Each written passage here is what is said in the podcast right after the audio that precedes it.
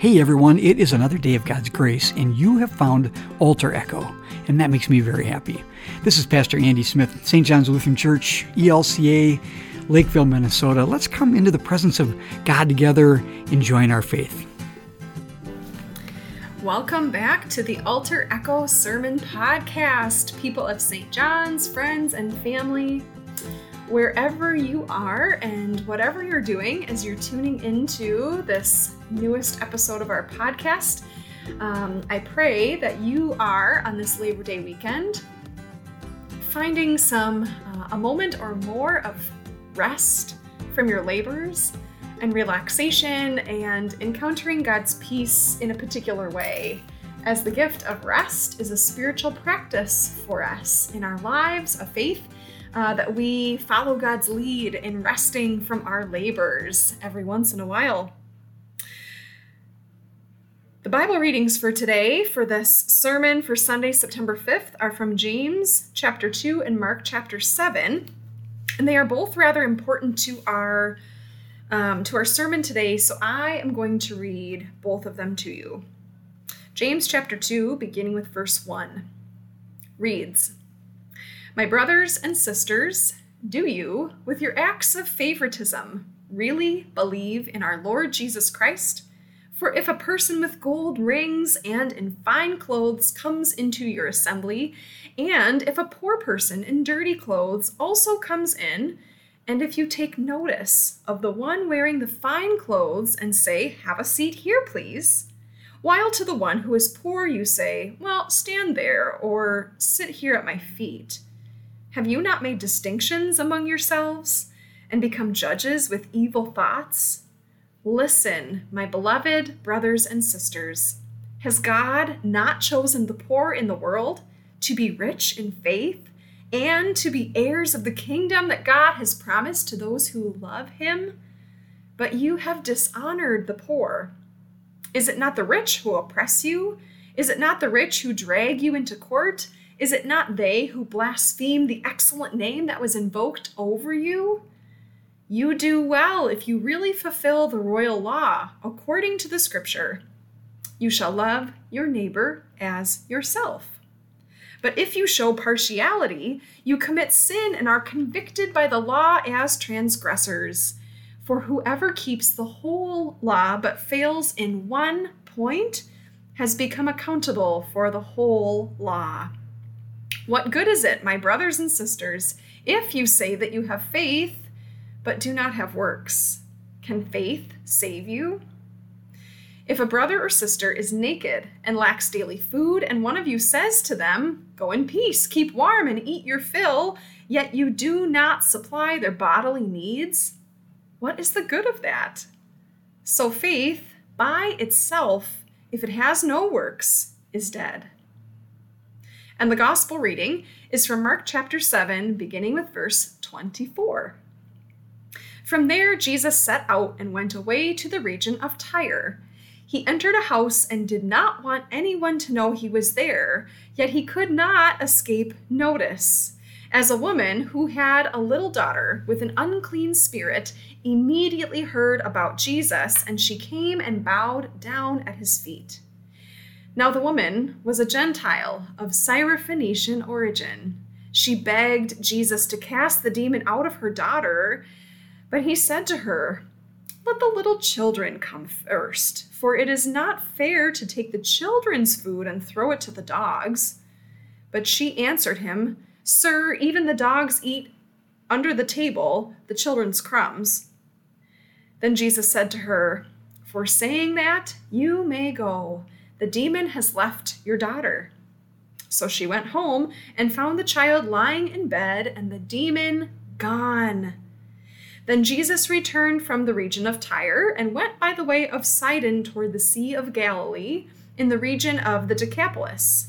They brought to Jesus a deaf man who had an impediment in his speech, and they begged Jesus to lay a hand on him. Jesus took the man aside in private, away from the crowd, and put his fingers into the man's ears, and he spat and touched the man's tongue. Then, looking up to heaven, he sighed and said to him, Ephphatha, that is, be opened. And immediately the man's ears were opened, and his tongue was released, and he spoke plainly. Then Jesus ordered the people to tell no one, but the more he ordered them, the more zealously they proclaimed it.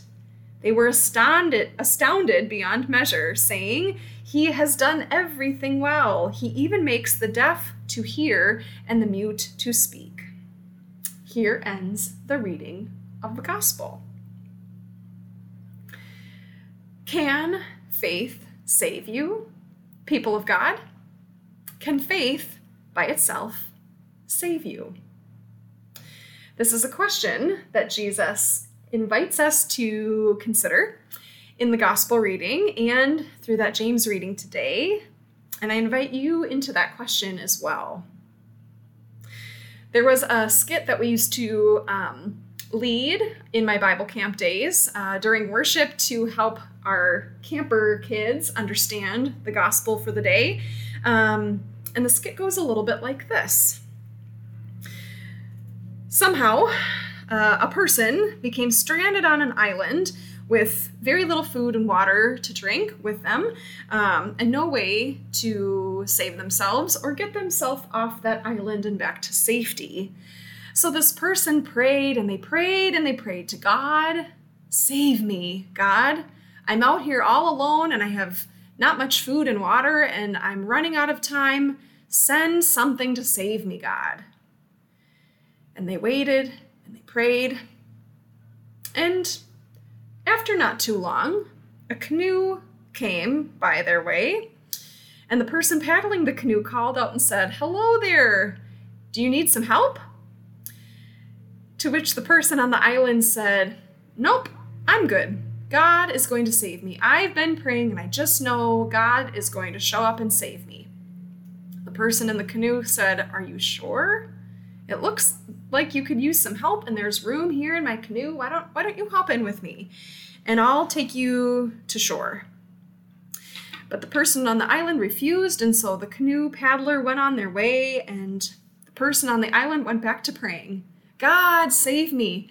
My food's getting low, and I, I really need you here, God. Please, please come save me, God. Not too much longer, a cruise ship came that way, and the captain of the cruise ship blared over the loudspeaker Hello there! Are you stuck? Are you stranded on this island? Do you need some help? Would you like to come aboard? We certainly have room for you. To which the person again replied, Thank you. I'm I'm good. God's going to save me. I I have all the faith that God is going to answer my prayer and save me. I'm going to wait for God.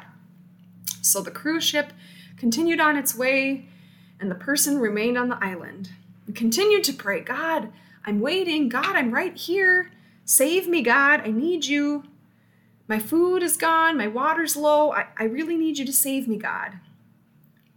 Not too much later, a helicopter flew that way, and the helicopter just happened to notice this person stranded on the island. And the helicopter operators called out to them and said, hello there. Do you, do you need our help? We have room just for you. We, we can throw you down a ladder a rope or something and you can come aboard and come to safety with us. And they threw down the rope ladder and the person looked up at it and said thank you so much. That was so kind but i'm waiting for god to save me. I, I just i have all the confidence. I know that god is going to save me the people in the helicopter scratched their heads and pulled up the rope ladder and flew away. The next day, the person on the island died. And when they got to heaven, they asked God, God, I, I prayed. I prayed that you would save me. Didn't you hear my prayers? Why didn't you save me? And God replied, I did hear your prayers, and I did try to save you. I sent three efforts to save you. I sent a canoe, I sent you a cruise ship, and I sent you a helicopter, but all three times you said no. I came to save you, and you passed on these opportunities. And suddenly the person realized that there was more to salvation than what meets the eye. Now, I do not think that this skit really tells us much about the uh, faithful salvation of this person. I have every confidence that their relationship with God was secure, that God's grace and mercy were enough for them, and they were truly saved spiritually in the breadth and depth and power of God's love, and that that part was not in question. And this may be a bit of a funny story, but it prompts us to think about the ways that our works have a role to play when it comes to good outcomes, the role that our works might have to play when it comes to a bigger picture or perhaps another part of the picture of salvation that God is working out in our lives and in the world. So, I want us to consider these questions from the book of James today. The question that James in particular asks in verse 14 he says, What good is it, my brothers and sisters, if you say you have faith but do not have works? Can faith save you? Now, let's just be clear here. The unequivocal, honest, scriptural answer to this question can faith save you? The answer is yes. Faith on its own can and does save us. Because as we hear in Ephesians chapter 2 verse 8 it is by grace that you have been saved through faith. Now this is not your own doing but it is a gift from God. Brothers and sisters in Christ we are saved by grace through faith. So the answer is yes we are saved by faith. But Perhaps there is another aspect of salvation that we sometimes overlook when we consider what God has in mind and what role our works have to play.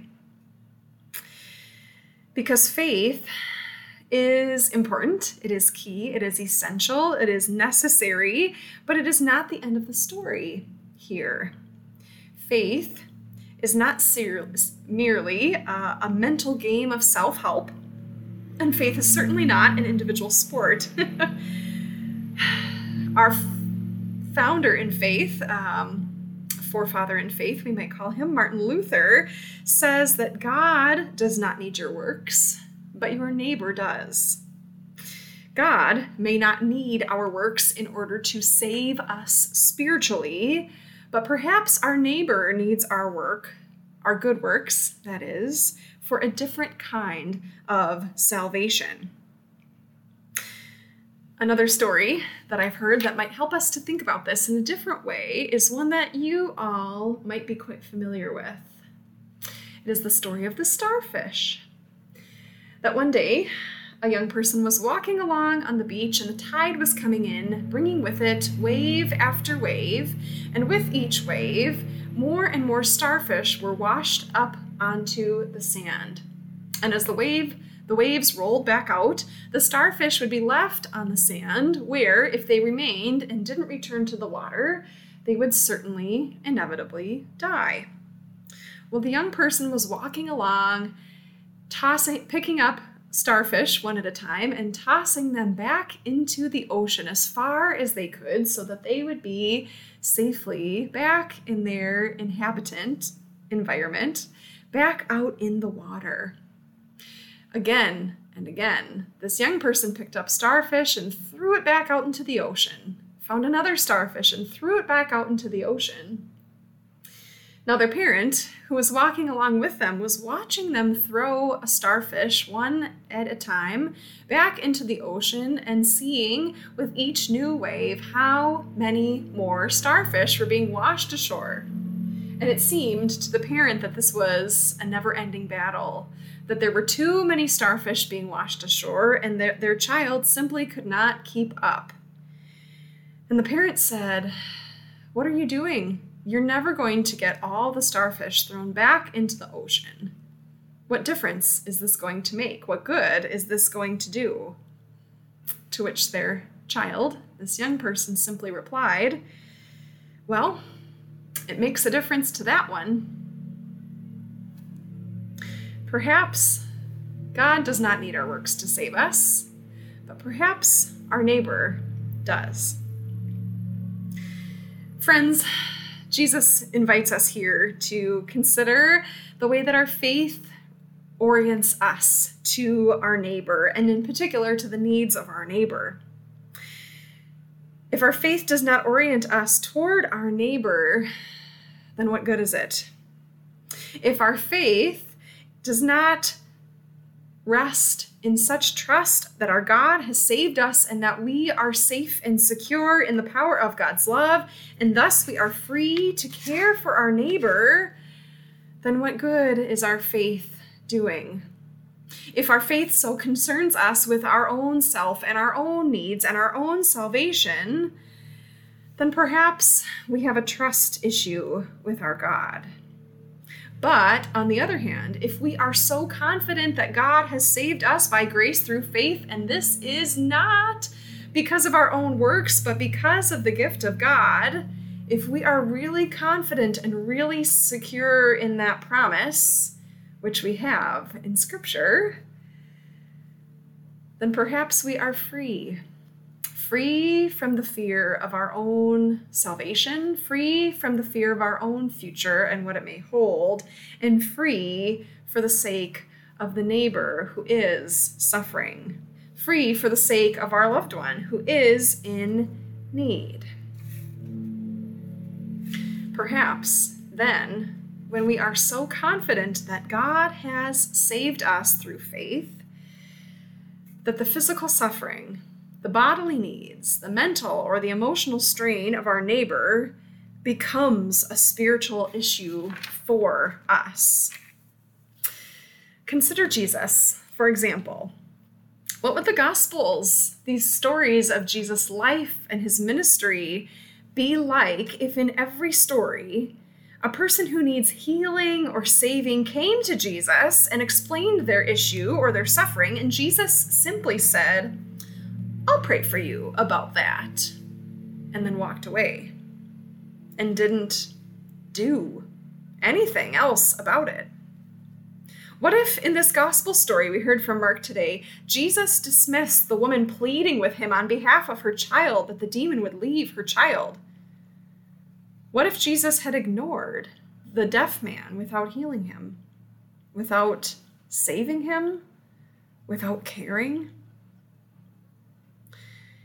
Is it any different if instead of Jesus' words falling empty, if Jesus didn't do anything to care or heal or help or save? Is it any different if it's our words falling empty? What if, for example, you called 911 and explained your emergency to the dispatcher, who simply replied, That's so sad. Good luck with that without sending any paramedics or first responders, no ambulance, no fire truck to your aid? Or what if, on the other hand, you sat down in your doctor's office to hear them give you a diagnosis and they didn't offer you any treatment? What would you make of that? Would it seem that without works, our words fall empty? They fall flat? They fall short? Is our expertise? Is our faith worth anything if it does not result in good works that meet the bodily needs, the physical hungers, the aches, the pains, the cares, the stressors of our neighbor who is in need? Do we, if we see a child who's fallen down and crying, simply walk by them and offer our love and affection without our hands to pick them up or to hold or rock them? What do we do if we see a neighbor who needs us, regardless of who they are or why they need help, and simply pass by? Dear friends, if we are to have faith in Jesus Christ, who did something when someone was in need, who cared for the world that God has made, who modeled for us what it is to work for justice and peace, if our faith is in this Jesus, doer of God's word and worker of good deeds, even producer of miracles and salvation, then we must be people who follow in this example, and our faith must take root. Our faith must result in good works of compassion, good works of care, good works of healing. That kind of faith, a kind of faith that goes beyond thoughts and prayers, and a faith that results in companionship, the kind of faith that results in justice, the kind of faith that results in needs being met and care being offered and received. That is the kind of faith that is not dead, but is vibrant and well and alive, because this is the kind of faith that results and offers and is assured that it might just be our works, our compassion, our kindness, our presence, our prayers, our standing with that bees that becomes the thing that heals our neighbor. Perhaps our faith that results in works can be the thing that provides salvation from hunger, that provides salvation from loneliness, that provides salvation from poverty or from fear or from isolation. Let us trust God to do the work of spiritual salvation, of keeping our soul and our spirit and our whole life safe and secure, that nothing can separate us from the power of God's love in Jesus Christ. But perhaps our faith can provide a different kind of salvation for our neighbor in need. A salvation in physical form, a salvation in mental health, a salvation in emotional well being what if our faith could do that? We see an interesting model of faith in this gospel reading from the woman who goes to Jesus on behalf of her daughter. This woman, this mother, goes to bat with a Jesus who does not seem particularly interested to hear from her. This woman contends for her daughter and insists that her faith, the mother's faith that is, is enough to produce from Jesus the healing that her daughter desperately needs. And you know what? It does. This mother's faith is so fierce, it is so powerful, and it is so insistent that it does not take no from an answer, not even from Jesus. She persists in faith. Let us take this kind of a chapter in our faith because our faith does not sit back and wait for God to do what God will do. Our faith is a faith that through good works enacts the will of God that we know is at the heart of God.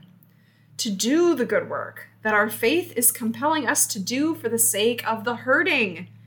To not simply pray and wait, but to pray and act.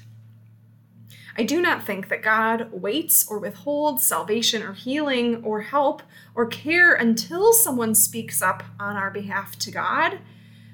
But I think we see in this woman's faith that there is something very powerful about our work of faith on behalf of the hurting, on behalf of the broken, on behalf of the one in needing physical, mental, and emotional salvation.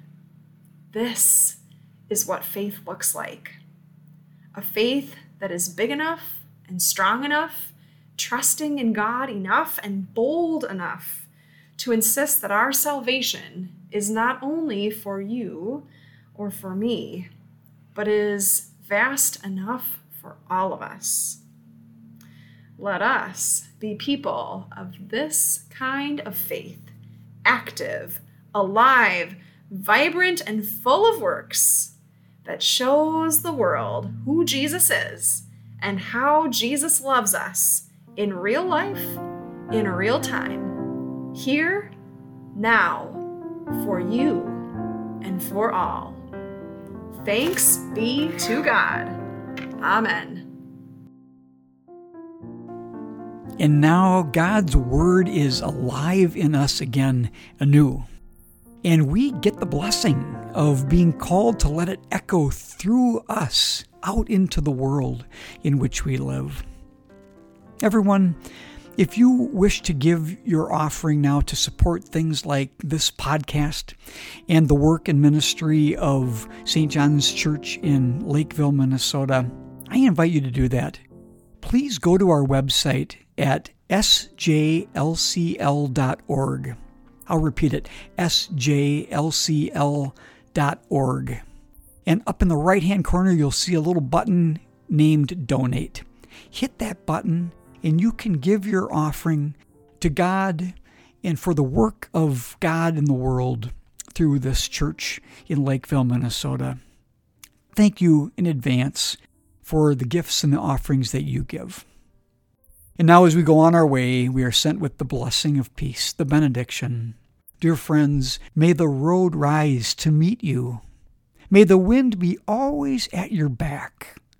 May the sun shine warm upon your face, and the rains fall soft upon your fields. And until we meet again, till we meet again, may God hold you in the palm of his hand. God loves you, everyone. God be with you until next week.